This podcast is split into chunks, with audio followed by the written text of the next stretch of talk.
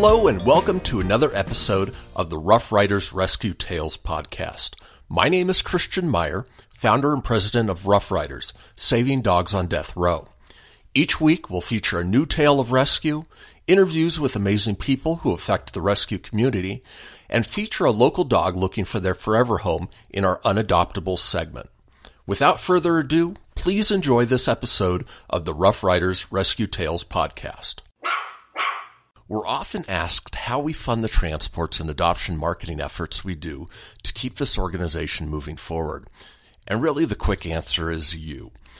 We rely primarily on public donations from our wonderful followers, and after overwhelming feedback, we've launched the incredible hashtag Rescue Lives Matter membership program.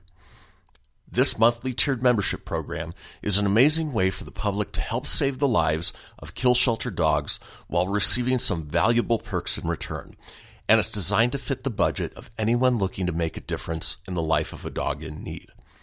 These perks include access to a members only online community board where you can interact with fellow members, an exclusive hashtag Rescue Lives Matter t-shirt, money saving discounts at local restaurants, retailers, and service providers by simply showing them your member ID card, and much more. Now, one of the amazing perks that we're really excited about is our monthly limited edition t-shirts, each one designed by a different local artist and only available for 30 days. Once they're gone, they're gone. To learn more about the hashtag Rescue Lives Matter membership program or to join this amazing club today, simply visit bit.ly forward slash rescue lives matter. That's bit.ly forward slash rescue lives matter. Or visit our website at roughriders.org and select hashtag RLM members from the menu. This week's story of rescue is Bella. Bella is a Spanish Greyhound, or Galgo Espanol, brought to the U.S. from Spain in 2014 by volunteers who work with the rescue organization Sighthound Underground. After a lengthy vetting process involving multiple interviews and verification of references, she was entrusted to my husband, Reno Marriage and Family Counselor Stephen Ing. Steve and I, with our rescued miniature pinscher Bullet, drove through a December snowstorm to Sacramento Airport to bring her home. 50,000 Spanish Greyhounds are killed every year in Spain. When the hunting season is over, lots of owners don't want to continue paying for their hounds' food. Bella was emancipated when she was rescued, probably the result of the common belief that hungry hounds made better hunters. Still skinny as all get out, Bella is absolutely aglow with beauty compared to the frail, dull-coated survivor who stepped out of her crate upon arrival. I can still see her in my mind's eye, emerging from her crate, a bit wobbly on a broken leg that had never seen a vet's care. Now, although not as fast as an English greyhound, Bella can run for hours, something the English sprinters can't do. Today, Bella thrives in her American home. She is a meditation on the beauty of flat muscles conjoined by sinew to long bones, all held together by skin so lacking in flesh it is translucent in the sun. She goes to work every day with Steve as a therapy dog. Together they do a lot of good work, especially with men, one of Bella's former trigger groups that used to give her the shakes. The therapy she gives has been given back to her a hundredfold. She still has her hunter instincts, but now she is known by her family, not for her timidity or her savage lethality to varmints, but for her insistence on cuddling with her pack every night. This rescue tale was sponsored by Furever USA. One of the most moving experiences we've ever had as dog owners was sharing Tahoe's rescue story with our friends over at Furever USA. Currently located in Reno and Sacramento, Furever USA is a unique photography concept capturing beautiful moments with fur families and their rescue dogs, and sharing inspiring stories of how their dogs in turn rescued them. The best part is, for every photography session booked and completed, Furever USA will donate $100 to the rescue organization of your choice. That's right. You can choose Rough Riders as the recipient of a generous $100 donation when you take part in the Furever Photography experience. In addition to having the option to purchase wall art, prints, and display boxes commemorating the bond you have with your rescue pet, your rescue story and photographs have the opportunity to be featured in Furever's annual coffee table book. Tahoe even made this year's back cover, and we're thrilled with the way his story was represented. To learn more or book your own Furever photography experience, visit roughriders.org forward slash furever dash USA. That's forward slash F U R E V E R dash USA. Joining me today is Zach Skow, whose inspirational journey led to the founding of Marley's Mutts and earned him a role as a jockey brand spokesperson. Welcome to the show, Zach. Thank you, sir. Yeah, we appreciate you having uh, you on the show. Uh, we're going to jump around uh, timeline wise on the questions a little bit, but uh, basically, I just wanted to start it out by uh, talking about Marley's Mutts as it exists now, and uh, a little bit about the community it serves, namely Kern County. Yeah, sure.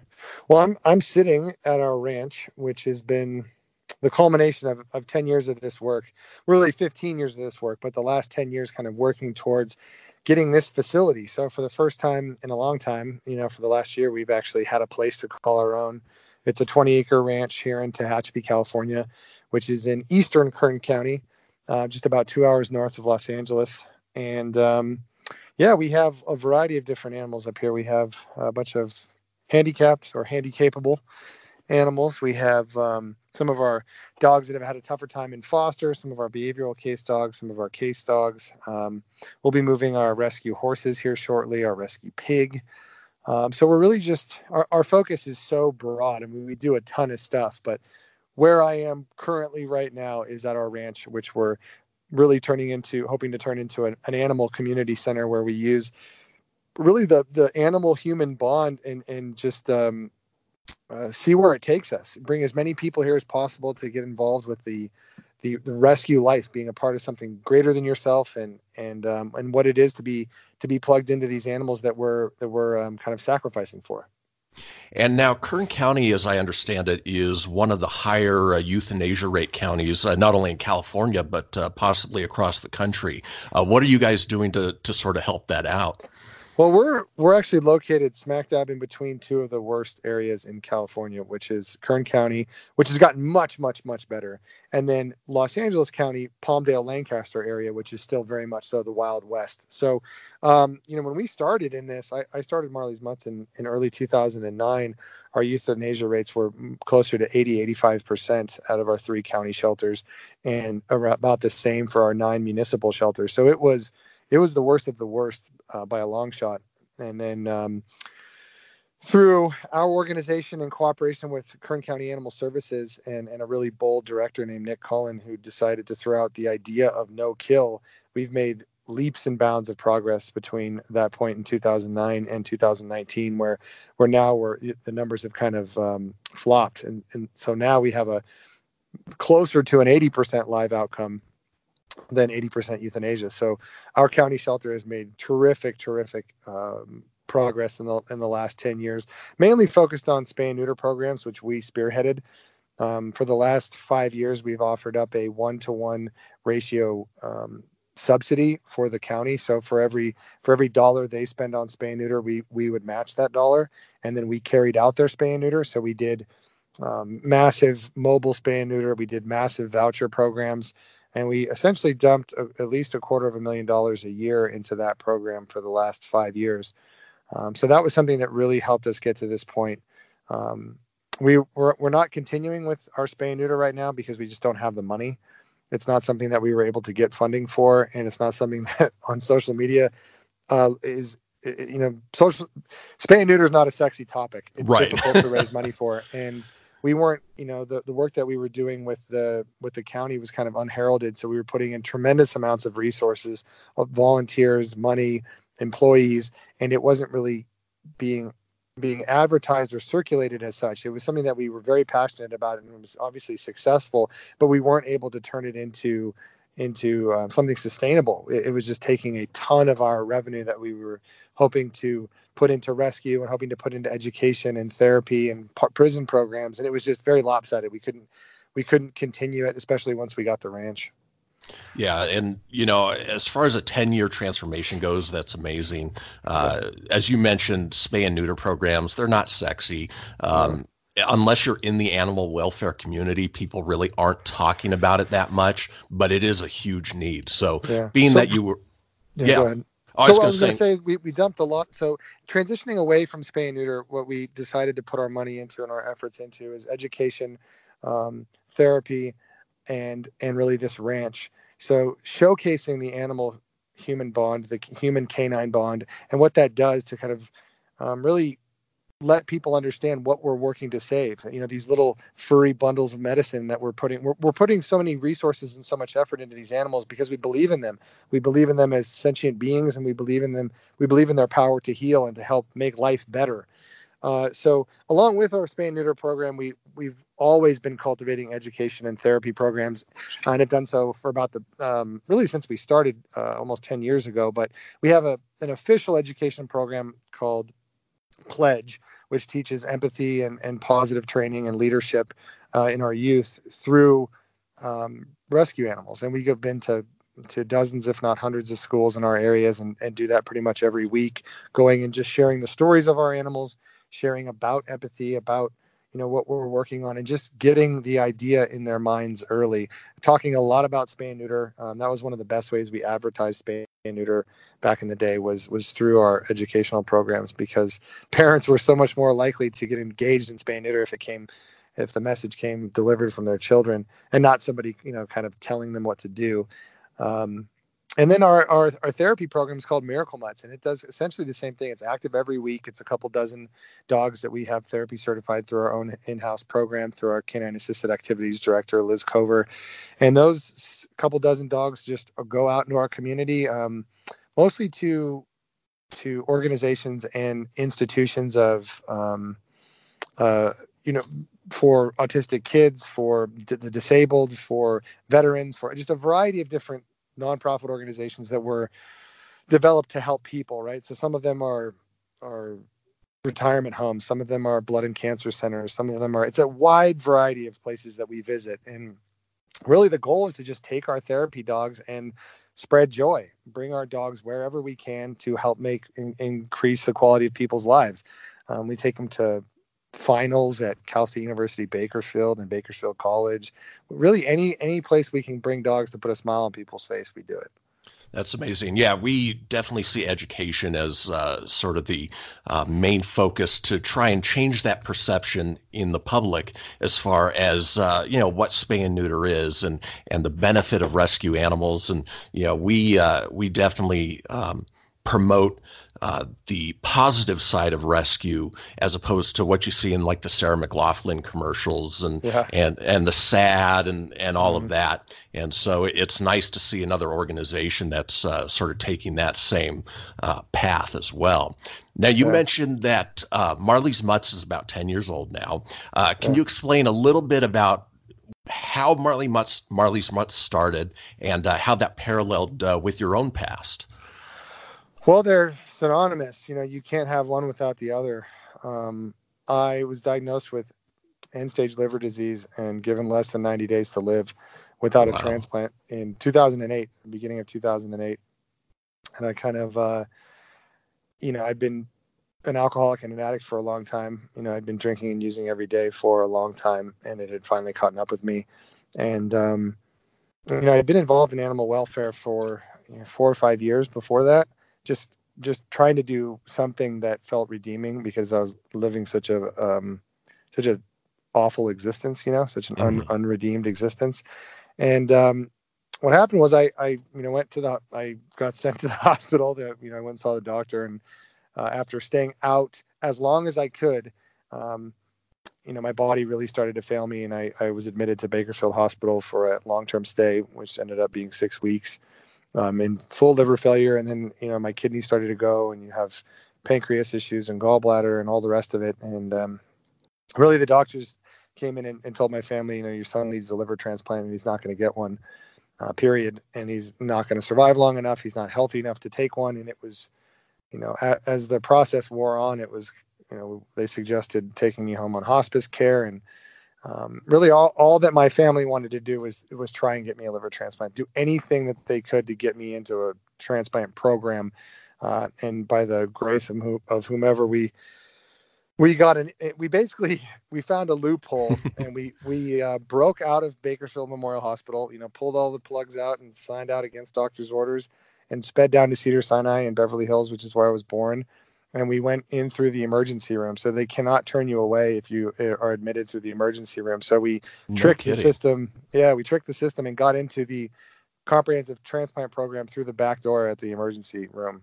So because, um, yeah, I mean, I, I, the goal was to just get me to any of the seven hospitals in California that perform liver transplants, and, and the Cedars is where I was born, and and where they might be able to save my life. And so I got admitted into that program, and um, I'm still a member of that program. I still go down there every six months for my biannual review uh, to make sure that things are are moving forward. And I know this is a really long way to get to the no to the no story, but but what happened was is I got I got sent home from Cedars and they said, look, kid, you got a you got a chance. Um, if you can make it six months, you got a chance at getting a liver, but you need six months sober and you need to just you need to fight. So stay close to an emergency room and um, be prepared for the worst. And and that's what happened. Is I, went home with my dad, and um, you know I went into opiate withdrawal from the Dilaudid and morphine I was getting in the hospital. You know I became suicidal. It got much much. I mean you got to remember too. This is I am gravely ill at this time. So you right. know, I, I, weigh nothing. I'm 140. I'm 100, 180 pound guy. I'm, I'm not heavily built, but I'm 5'11, 180 pounds. At the time, I was 140 pounds. I was bright yellow. I had this nine months pregnant, swollen belly with varicose veins like coursing all it, all over it. You know, herniated belly button, and I'm getting that. My belly's getting drained every couple of days. You know, it's just pooled with blood and bile. You know, I have ammonia on my brain, so I can't really have conversations very well. I'm not that you know lucid and and um uh, I don't have my balance. I'm a I'm very thoroughly a danger to myself myself right. and others at the time. And um, really, what happened was uh, we kind of had a moment, my dogs and I. Um, it had been a month or about a month since I had gotten out of the hospital, and I was in just very bad shape. I had drank again uh, when my dad had gone on a trip. I had you know, I was just the the rock bottom of rock bottoms. You know, you, you, you would never think that someone in liver failure would ever think of touching alcohol to their lips again, and I did it, and I don't know why. And I and I um, and so, you know, this is pretty graphic, but I had um, as a normal part of my evening routine was I had lost my bowels. I was in bed and I had gone to the bathroom on myself and so I took off all my clothes and I'm standing in the bathroom with my dogs and I'm looking in the mirror and uh, you know, I'm I did not recognize myself. I I it, that's kind of an understatement. I, I looked like um, I just looked like a dead person, you know, and I didn't recognize who I was. I didn't recognize my eyes. I didn't recognize my my body. I didn't recognize. I, I didn't know.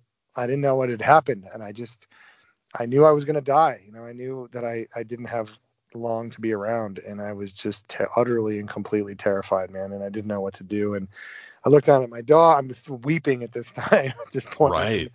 and i'm covered in sh- poo you know of my, my own poo and i look down at my dogs and, and they're looking up at me like you know nothing nothing's wrong. I'm the greatest person on planet earth.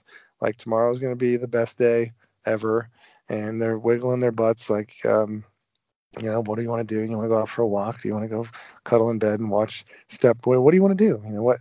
Like right, um, no judgment, like, none whatsoever. And like I was just, they just continued to see who I was. You know, they knew that Dad was in there, and they knew that Dad was struggling, but it wasn't that big of a deal, and anything could be could be persevered through.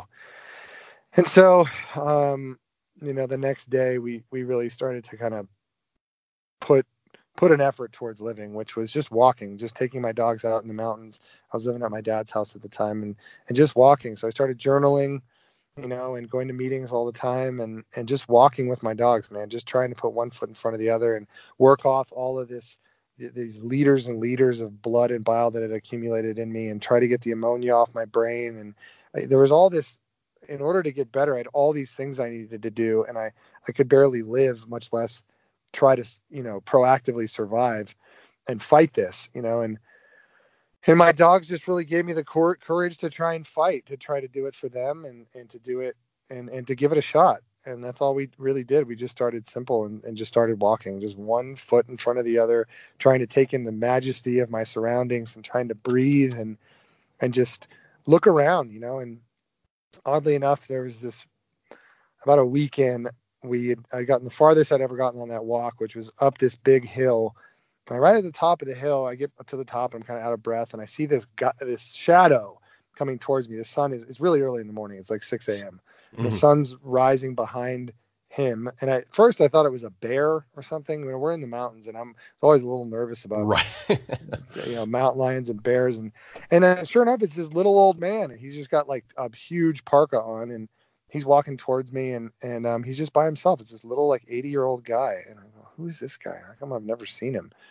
you know, and and he doesn't say anything about me. He doesn't say anything about how sick I look. And every conversation up to that had been people either blatantly ignoring how ill I was or just being obsessed with how ill I was, like right. know, feeling sorry, feeling sorry for me. You know? One extreme or the other, right? Yeah, and this guy, um, his name was we called him Wen. His name was Wendell, and um, he had been caring for his wife who was dying of cancer for the previous three years, and they'd done that walk every single day for 25 years since they first moved to Bear Valley. And um, I'd never met him because I didn't, you know, he'd been taking care of her since before I moved there. Uh, and this was the first time he was on that walk since she died. And um, and he didn't feel sorry for himself, and he wasn't crying, and he wasn't, you know, he here he, here he was having lost the thing that was most important to him. Right. And uh, and he and he wasn't uh, you know he wasn't he, he was sad you know but he wasn't going to let him get it he wasn't going to let it get him down. And right. um and he wasn't going to let me you know get in my own way and uh, try to feel tragically sorry for myself. And uh and that made a big difference. So we started doing that walk together you know every couple of days he would show up and and it was uh it was really great man. And, and he kind of led the way. He ended up um, he ended up getting a uh, buying a motorhome and selling door to door, institution to institution, um, senior vitamins to old people homes. So no he kidding. hit the road at, at 81 years old. He hit the road selling vitamins to old to elderly homes, and he ended up finding a finding another wife, and he married her, and they they were married I think for four years before he passed somewhat recently. And uh, he Wendell, that story of Wendell is always a really um, a really wonderful reminder about you know to not feel sorry for yourself and to just put one foot in front of the other and get after it. Yeah, definitely. It's um, it's amazing, you know, obviously when you, you're thinking about yourself, you know, you look from the outside in and there's other people that are dealing with issues and, and, and shit that, uh, you know, as soon as you recognize that, you realize that, you know, you may not, your life may not be so bad that it's not worth moving on. Yeah, yeah, and just some of the tendencies that I developed about you know that that did not give me strength, that weren't serving me well. You know, tendencies and patterns that weren't serving me. You know, a tendency to feel sorry for myself instead of just getting after it and trying to dig deep. And um, and he really really helped me with that. And and Marley's Mutts was just born out of that. You know, as I as I kept walking, I started to get better and better. And all I did was was you know take my dogs out and go to meetings and I started to get back with the Humane Society and I had started their large dog foster program in 2003 or 2004, and um, so started to get back into that. Ironically enough, the first dog I fostered, his name was Zach, and no uh, everyone everyone thought I named the dog after me. I'm like, what kind of egotistical prick do you think? I, I can't come up with any other names. I'll just name him after myself. Right. Zach Jr. Uh, and so it just kind of happened that way that we started bringing dogs in to join in on the walks and um, started to have success getting them adopted and started to make my posters. And this is before social media or before social media was very impactful, you know, and this is in 2008, 2009. Mm-hmm. And, um, just really had fun with it. Put my, put my life and my focus into that. So I would, I would kind of beg, I would panhandle for spay and neuter money at Alcoholics Anonymous and Narcotics Anonymous meetings you know, just just talk with my people and let them know what I was getting involved in, and if they wanted to to give me a couple bucks, they could, and if if not, no big deal. And and that community really built me up, and I started putting my posters up all over town and going to the coffee shop and the ice cream shop and the and the library and the town hall and just putting flyers up everywhere for the dogs that I had up for adoption.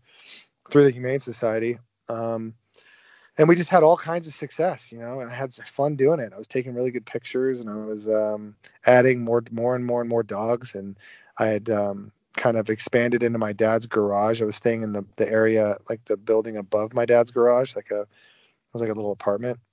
And, um, you know, we built, I built a fenced in area and, and I just kept getting better physically at the same time. You know, as I started working with dogs, my, my blood test started to, to get better and I started, my symptoms started to, um, diminish and my belly button unherniated and, um, I no longer was, you know, leaking blood from my mouth or my, my rear end and I just kept getting better. And all these things that uh, were not supposed to happen. You know, I was supposed to get a liver transplant at six. If I could survive six months, I was going to get a liver transplant, and that was the only course of action. That was the only only bit of hope. And that was the and, light at the end of the tunnel. And that, yeah, and that wasn't happening. So by the time I got six months sober, by the time I qualified for a liver transplant, Dr. Tram Tran, who's my the head of transplant at Cedars, basically said, "We don't know what you what what has happened here, but."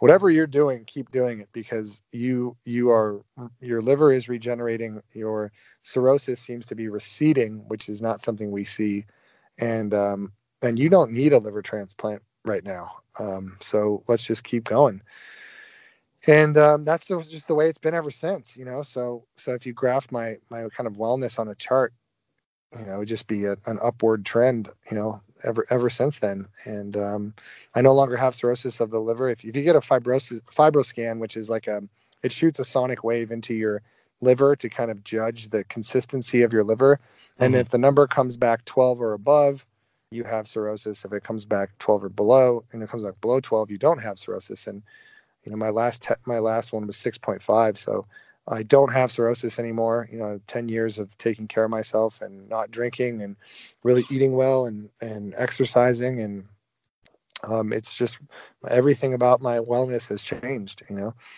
Um, that doesn't say my mental wellness, considering being being involved in rescue for 15 years is enough to drive anyone insane. Right. But um, you know, physically, I'm doing well. Still, that's amazing. I mean, it's a, a, testament to what the human body can do if you take care of it and really sort of change your focus into, uh, you know, taking better care of yourself. Um, and then obviously, I can't even imagine what you were going through mentally, uh, not only going through that, but obviously being in animal welfare.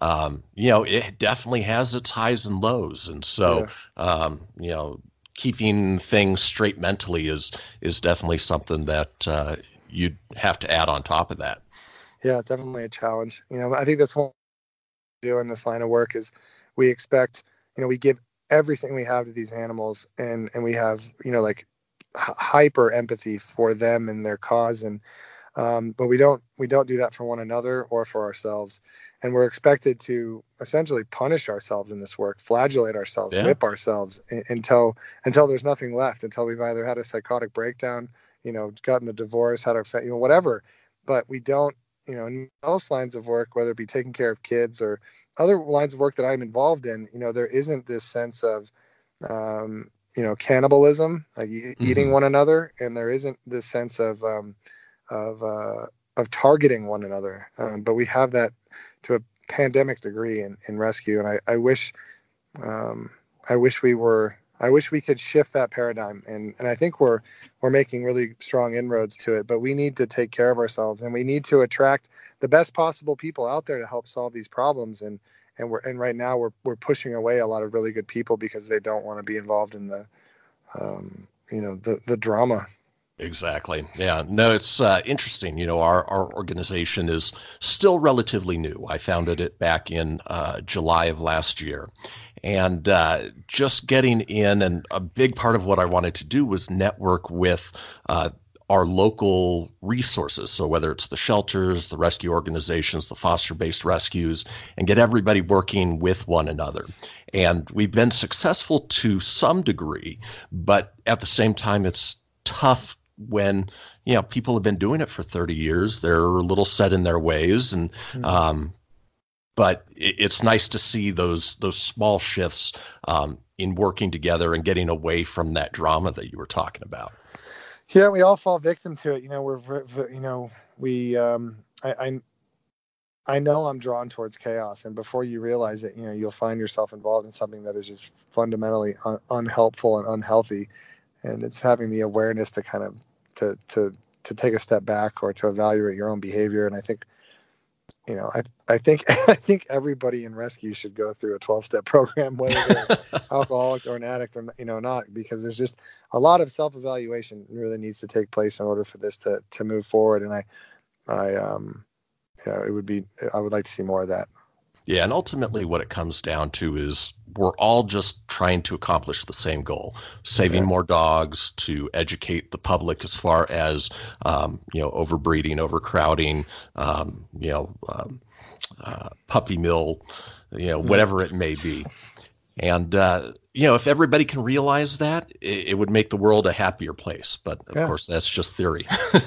yeah, I mean, as a united front, everybody's doing such a great job. We're all doing such a good job out there spreading the word and and working on what we're doing. And a lot of us work together, and, and it's it's we've made enormous progress in the last.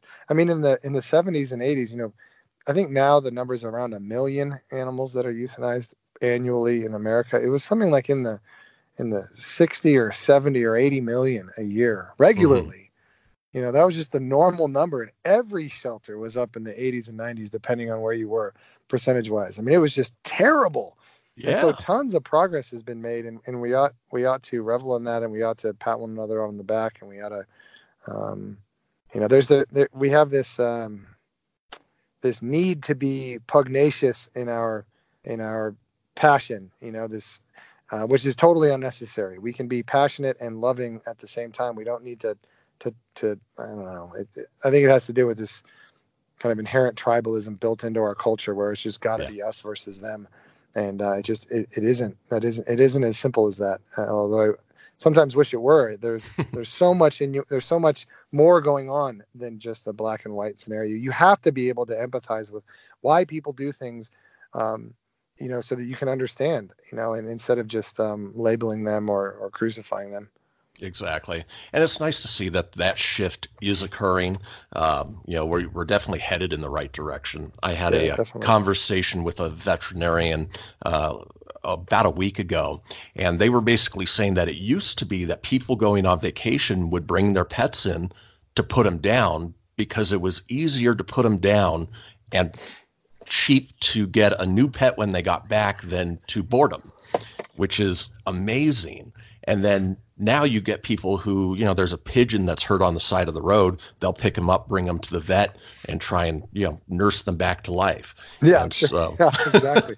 any of us have, any and all of us probably have some sort of a chipmunk or a hummingbird story or a, you know, God knows what we've saved over the years that I've had come through my house or, you know, and that that's the big shift in consciousness that's happened is people you know people are in love with their animals. They, they don't just you know have them for whatever they they are in love with them. And they see how they see they see them for the medicine that they are you know and and, and the example that they are. They the, my animals are are psychiatrists and my animals yeah. are are um are physical instruct you know they're they're uh, they motivate me in, in in all kinds of ways. That is to be a better person that is to complain less maybe they're not doing a good enough job. Uh, and they motivate me to get off my butt. They motivate me to um, get through, you know, difficult physical or, or emotional challenges. You know, they they are um, they're just amazing.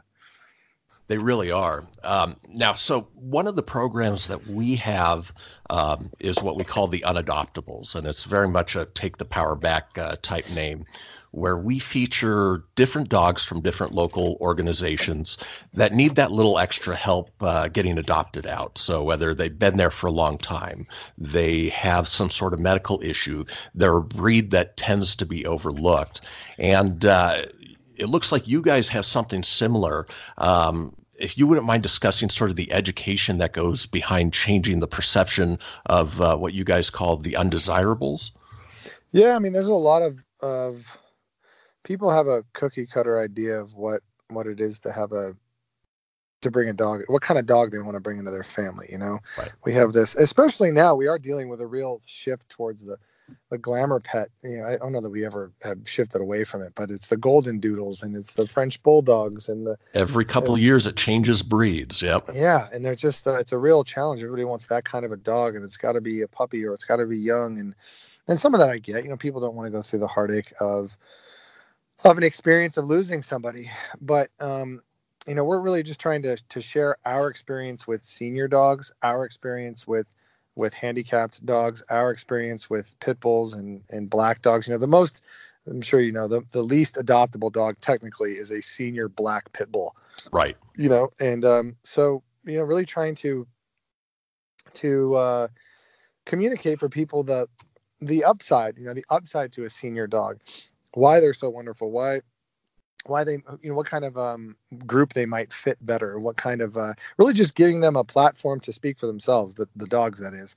Showing everybody how wonderful and how lovely they are and, and really making people think outside the box in terms of what what they thought they wanted to adopt. Because that's all they need is i mean some of my my favorite the, the history of I don't know how many animals I've had, you know, hundreds. How many I've fostered, probably you know, hundreds and hundreds. Right. and some of my favorite favorite dogs are the the broken and the and the senior and the you know who's got a you know a wonky knee with a you know missing some teeth and and yeah. uh, so it's really just communicating that to people that this kind of uh, variation, this kind of uh, diversity is is is really wonderful. Yeah, it adds character, and you know, there's one of the things that we really try to push is, you know, having people find a dog that's based best on their family life, their situation, their home, as opposed to that's a cute dog, I want that breed, and then it doesn't end up working out. And ultimately, yeah, sure.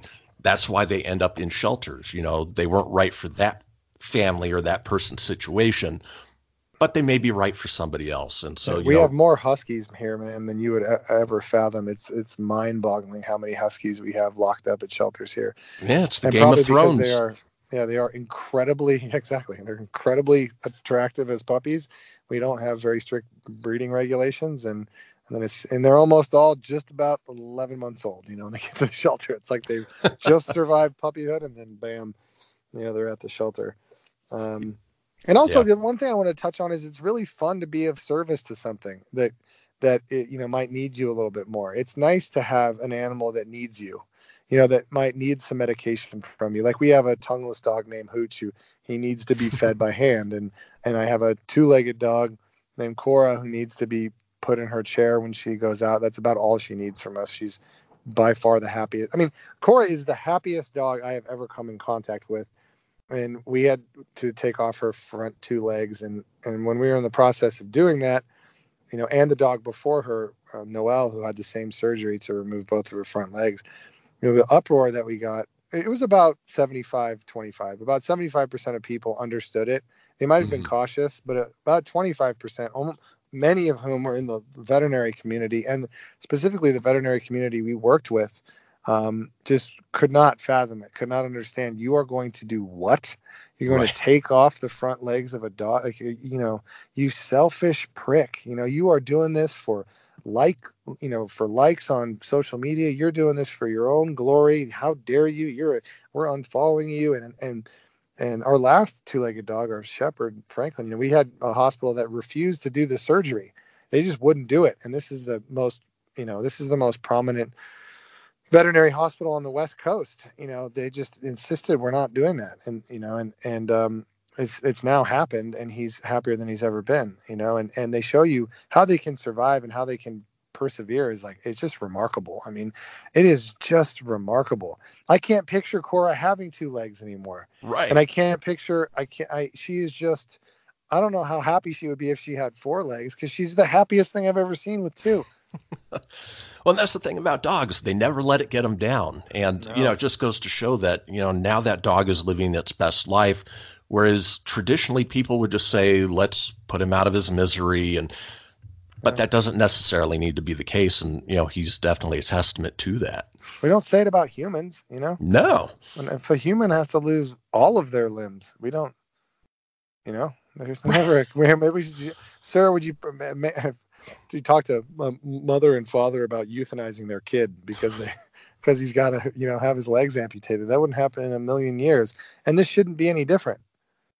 You know? That's exactly I, I don't, it. I don't believe it necessarily unless someone has a much, you know, a different way of thinking. I just don't get why, especially if you've made a commitment. You know, you've made a commitment to an animal, and and um and, and the on the stepping back and looking at it, what she's been able to do in terms of inspiring people has been remarkable. It's just it's been unbelievable. If she was just a dog who had her legs amputated and showed us how to do that well, that and and was able to succeed in life, that's one thing. But to do it, to have this um, this platform to do it on and to inspire people through has been really remarkable. I mean, so many people are just uh, enthralled with this dog. You know, they just can't get enough of her. And everywhere we go, she's just an instant smile. I mean, she spreads joy, you know, more efficiently and and more and her amplitude is just unbelievable. Everywhere I take that dog, she is just people just lose their minds. you know, it's that, like it's like walking around with Mickey Mouse. No kidding. I, it's amazing. I've seen some videos on her, and she just looks like the happiest little dog in the world. Mm-hmm. No antidepressants either. She's exactly no Zoloft for her. She's just a dog being a dog. Yeah, and if she was a human, then you know she might be on a regimen of uh, you know pills that just zone her out. But yeah. you know, luckily she doesn't have to deal with that. Nothing. So now, uh, one of the things that I was uh, reading about is a uh, concept called benevolent mechanism. Can you explain a little bit about what that is? I'm not sure. Where where did you read it? Ah, boy, it was a uh, interview, and of course now I'm having trouble pulling it up. Here we go. um, might just been me off the cuff throwing some words together. It could have been. It was one of those words that just, I mean, it. Oh well, I mean, if I, I, I might be able to understand the context. I mean, for, for me, dogs are a, are a benevolent mechanism towards achieving all kinds of things. Right? They are a completely altruistic entity. There's nothing there's nothing bad about a dog. In, in fact, they're, they're, almost always a, thousand percent love. They are they are very much so these incredibly loving, loving, loving sentient beings, and and they are mechanisms for change in us, and they're mechanisms for um, for they can be our medicine. They like I said earlier, they can be our psychiatrist, they can be our physical trainer, they can be our our our loved one, they can be our you know our cuddle buddy, they can be our um, they can be so much to us. They are benevolent mechanisms to achieve all kinds of things. You know, if we just utilize them for that.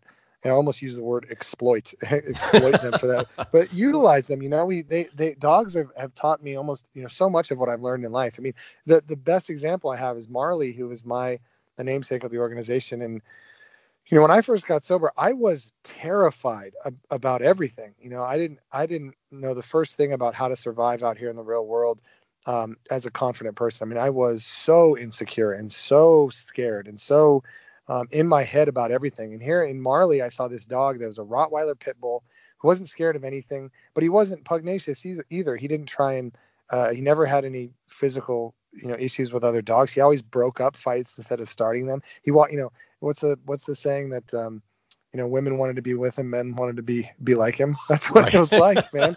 But he what he did for me is I was really able to um, I used as a, him as a benevolent mechanism for confidence. He gave me my self-esteem. You know, not a lot of things can help give you self-esteem. You really need self-esteem through action. And he helped me get into action. He helped me start to walk. He helped me go into schools. I was terrified of stores, you know, when I, especially when I first got sober. I had a tough time driving sober. There was a lot of things that were new for me.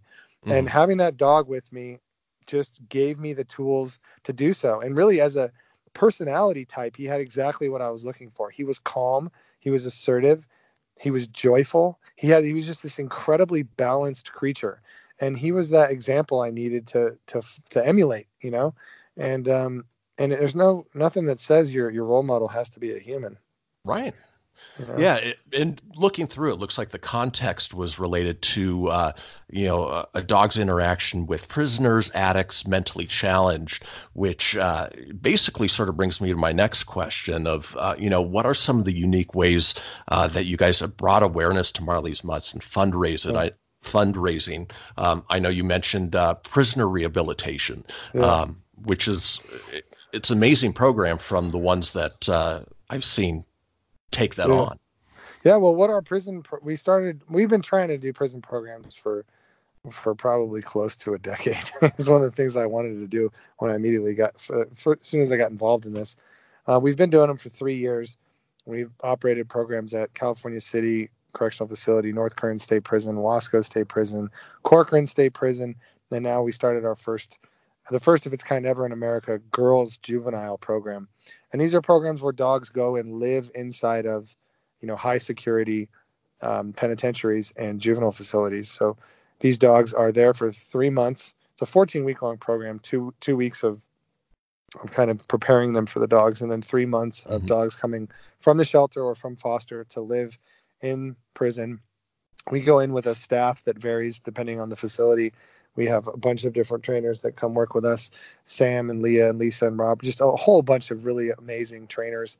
Um, and we apply ourselves. We apply ourselves wholly and completely. You know, um, the the trainers train. You know, it's about four hours that we're there once a week, and they give all they give completely of themselves, and and it encourages the inmates to do the same. And we're talking about substance abuse. We're talking about, you know, I I maintain a variety of different types of connections with them, whether it be you know writing on the outside or or when I see them in person. But um, the point is to is to do much more than just teach them about dog training to just help them get their dogs through canine good citizen certification.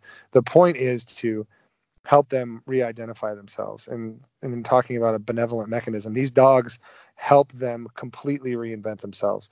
And a lot of that has to do with emotional availability and emotional awareness. And and being whenever you're in a prison your emotional walls are so thick and so high um, in order to protect yourself that you don't really get a lot done. There's not, there's no, doesn't, it doesn't create a healthy environment for change or for rehabilitation.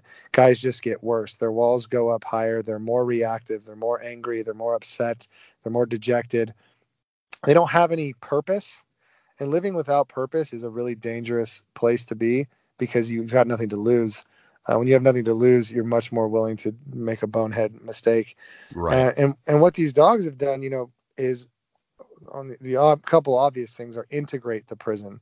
The prisons are um, are uh, racially segregated and very strictly racially segregated. So our program, you know, works on on integrating big time because we have 30 guys of all different races from different gangs within the prison, all working together to help save these dogs' lives. And we let them know that that's what they're there for. You guys are no longer inmates. Um, we understand we're in a maximum security prison. We understand you're dressed in jumpsuits, but for the purposes of this program, you guys are dog trainers and dog rescuers, and you are our friends and our and our fellows. And that's how we're going to address you moving forward. Um, we're going to shake your hand. We're going to hug you if you want to be hugged. We're going to tell you that we love you. We're going to listen to you. We're going to post pictures of you working with your animals and videos so that you, your family can be proud of you. We're going to help you work on those connections. We're going to help you learn how to love yourself so that you can love other people around you, so that you can love these dogs, so that we're going to help you see what you're capable of in terms of getting out of your comfort zone and becoming a dog trainer. Um, we're going to help you. We're going to help you show yourself that you you do know how to how to do this, that you can do this, that you can do anything, and um, and that's what happens is these just radical transformations. Um, a lot of our guys will never leave prison. You know, they're they're in there. They don't necessarily do this for um, the job that might be for the, there for them on the outside. They do right. it to to try to feel worthy, to be able to give back, and and to be able to um, to be there and and and be be something positive for this world. Um, and then our guys that have gotten out, so many of them have become trainers. You know, there's only like 10 or so guys that have gotten out and, and, most of them you know most of them are now involved in the pet services industry and are professional dog trainers that's you know? awesome yeah that yeah I was going to say that you know we were talking about something that gives you the will to live, uh, you know, beyond addiction for these guys. You know, dogs giving them the will to live beyond prison. It, it, it's amazing. Yeah, yeah. I mean, and they are they are opened wide up. What happens when those emotional walls come down is they start to really look at everything. They start to look at their substance abuse patterns. They start to look at their capacity for love. They start things activate within them that were dormant for a long long time. And the dogs facilitate that. That's awesome. Uh, do you guys have any other similar social programs out there that uh, maybe not prison uh, focused but uh, something that helps uh, other people who are struggling in life Well, yeah, that's what our, our Miracle Mutts program is. I talked about earlier, our therapy program.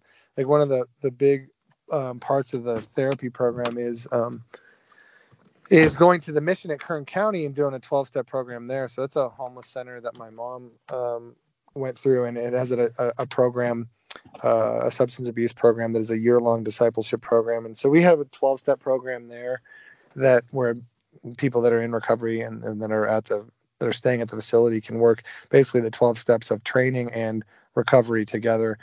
Um, those same Miracle Mutt groups, you know, go everywhere. I've spoken, I've taken them the, I've taken dogs to too many rehabs to count and sober yeah. living facilities and, and given my testimony. And um, so, yeah, we really try to just get out there and, and share as much as we can with the world. It, it, becomes more difficult as for me to do it as, as my responsibilities kind of shift within the organization. Um, but it's always the thing that's brought me the most joy and the most passion is sharing what, what the, the miracle that occurred in my life and letting people know what's possible. That's awesome. Uh, now, speaking of sharing, uh, one of the other programs you guys have is the Mutt Militia. Can you explain a little bit about that? Yeah, well, Mutt Militia isn't so much a program as, as it is how we identify ourselves. Um, it's funny because I, some people don't like the term militia because it, it, it connotes like um, you know, like a rebel, a rebel faction or something. And and really, uh, you know, back then I was when social media was first kicking off, I was just trying to do anything that helped people feel like they could identify under the same flag. So the way we identify ourselves, you know, people that follow Marley's Mutts is the Mutt Militia, and we we try to if if you give people a title then they can kind of go out into the world and and and fight and and join this struggle and that struggle is to you know on and the way they, they can engage in that fight is by posting on their social media and by talking to their friends and by wearing you know gear that you know shirts that are provocative that talk about you know issues that are that are important to us. So it's really trying to give a name to the people that support our organization so that they feel part of this this this whole deal you know this whole thing and that's the thing, you know, bringing the public in. Uh, you know, your fans are loyal fans, and so it's nice to be able to give them something to represent their love for your organization. And yeah. you know, regardless how divisive the idea of the name militia is, um, it, it's a great tool, basically just to to show people that you're a part of something bigger. Yeah, exactly. You know, it's um, and it, and it's done just that for us. You know, this conversation reminds me we should probably you know focus on it some more. Oh, that's fun. Yeah, we're working on a program right now that we're getting ready to roll out that's uh, very similar, you know, trying to get, uh, you know, our most loyal fans uh, representing us and representing animal welfare uh, in a way that uh, they're proud to do. And so uh, it's maybe just uh, happenstance that uh, we're talking about this uh, at the time that we're getting ready to roll that out. Cool, man. That's awesome. So now, one of the more unusual things is uh, you were recently featured in a uh, jockey uh, underwear commercial. What yes. was the impetus to uh, being featured by Jockey?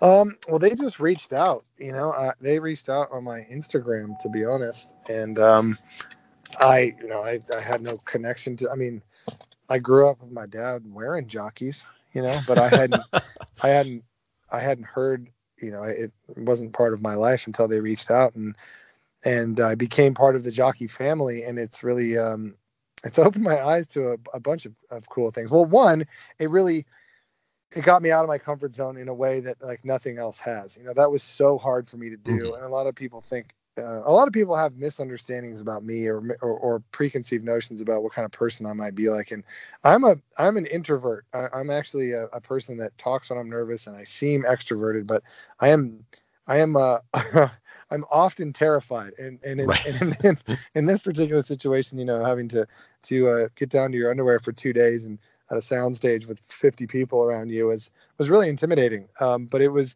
it helped me get back to to being proud of myself and loving myself. And um, and the thing that was cool about it is they wanted to to showcase that I found my purpose. And it's this unconventional purpose of I'm a dog rescuer. You know, I'm an addict and mm-hmm. alcoholic in recovery who's a dog rescuer. And that's that's my purpose. And it's led me and my purpose has led me to my profession, which has led me to to now having a family and a daughter and a beautiful wife and friends and a and a and a mortgage and a and a house that I can afford and all these all these things because I found because I followed my purpose. And um, so that's what Jockey really wanted to showcase is that they liked that I had overcome something, and and they liked that that overcoming that led me to my purpose. Um, so kind of making you know lemonade out of lemons, man. Right. and uh, and they've just been the best. The whole jockey family. You know, you when you start to work with with a brand or an organization like that, they'll they'll throw. You know, I, have heard people talk about oh, throw around the words like family and and the rest of it. And it really 1000% has felt felt like family. I mean, I get checked in on and and handwritten letters and and just all kinds of gratitude and and and what can we do for you and and how can we help what you guys are working on? And they've really supported our organization big time. And and um, it's been wonderful to have them kind of give us the platform to reach so many more people to be able to have one of our two-legged dogs and our one of our pit bulls you know in that ad and to be able to talk about overcoming addiction and have it reach that many people is is really powerful and it helps give people hope. And and that's what you know you can never have enough hope yeah, I mean it's a really powerful campaign, and it's not like uh, you know the old isotoner gloves where you know they get uh, some big name to just pitch a, a brand or a product. Um, you know, the two minute video really is more about your journey, more about what you do, and uh, mm-hmm. very way in the background is the whole idea of jockey and jockey as a brand and yeah, uh, exactly. uh, i think that had a bigger impact than you know an overt sales pitch yeah, absolutely. You know, and it, I mean, it did big time, and, and it really resonated with people. Um, and uh, and at the same time, I found like the world's greatest underwear. You know. I think part of it was I, I didn't I I never considered jockey underwear because this is what my dad wore, right? right? I just picture like white jockeys that my dad rocked. But it's uh they have the best stuff out there. Every time they send me a, bo- a box of good goodies, I'm like, holy cow! Even my wife, she's like, this stuff is amazing you know, we just didn't see that coming. So on a totally different level, it's been nice to have been enlightened into uh, into the the underwear that I will wear for the rest of my life. yeah, it's funny, you know, as a guy, it's something you really don't think about. You know, I go out and when I need to replace it, I replace it with precisely whatever's on sale that looks decent. Exactly. But uh, you know, when you really take a look at it, uh, you know, it's nice to to find some quality in there. Yeah, for sure, absolutely, and and um, we'll be working together on, on more stuff in the future, and and that's just I think it was a certain level of validation and, and affirmation, you know, that that um, a company like Jockey, which is a family-run company, would want to work with, you know, a drunk who had a dream to save dogs, you know, and and and that really made me feel like I was doing something right. That's awesome. You know? And you know obviously talking about you know being a guy you know since getting into this industry uh, this community you know i found that it's uh, very largely female dominated. Um, yeah. you know just a very small percentage of men that are in it. Uh, what's been your experience uh, being a man in a largely female dominated industry? Yeah it's interesting you say that because um, you know because the first conference i went to was i think eight years ago and you know there was even fewer men then. And i mean there might have been 2% guys mm-hmm. and and very few people of color you know very few. Um, i was at a conference this last week in austin which had um, definitely more but still very very few men you know probably you know 5 to 10% men.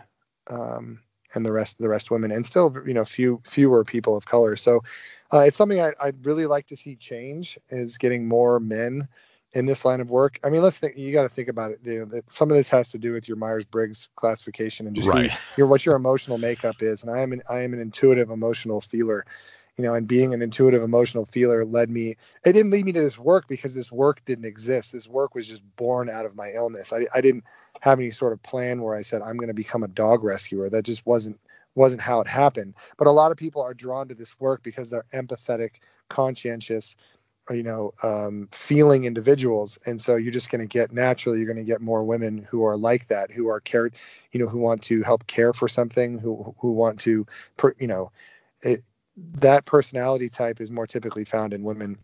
Um, but it has been um, for the most part it's been great. You know people have been it, it might even be one of the reasons that we were able to succeed you know to the degree that we did is because i was a guy you know i don't know. Mm-hmm.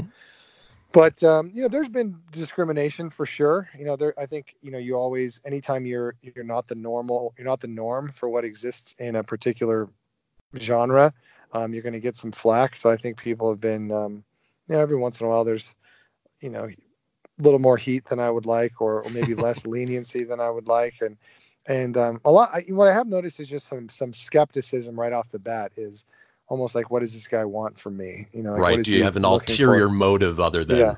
Yeah, purely exactly. rescue? Yeah. Yeah, exactly. So I've experienced that quite a bit, but for the most part, it's been it's been you know it hasn't even been something that I've thought about. You know.